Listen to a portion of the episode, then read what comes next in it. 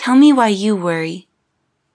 Jem pulled Sarabande's hands together and wrapped her larger, rougher hands around them. I worry that you will be shamed. Osprey may have forgotten me, but there's no shame in that.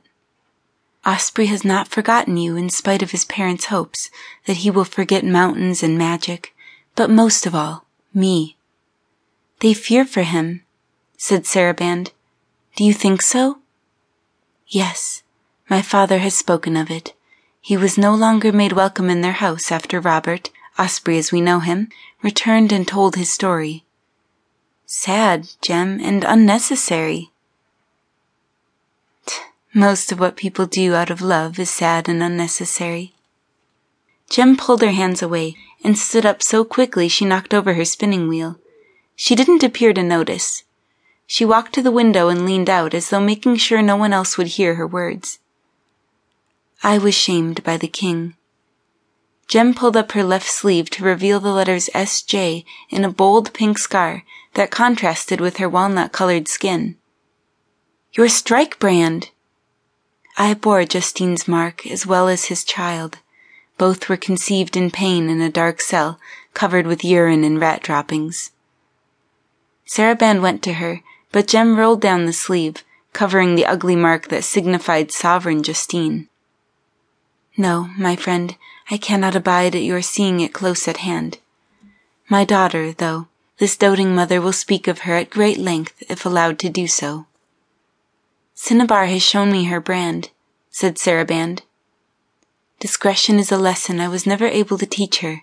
But listen, on your journey to Osprey's house, you won't walk through the domains of kings. Sarabande gasped and sat down, suddenly light-headed when she understood why Jem showed her the scar. If there are no kings, what dangers have you seen? Jem put her hands on Sarabande's shoulders and kneaded out the growing knots.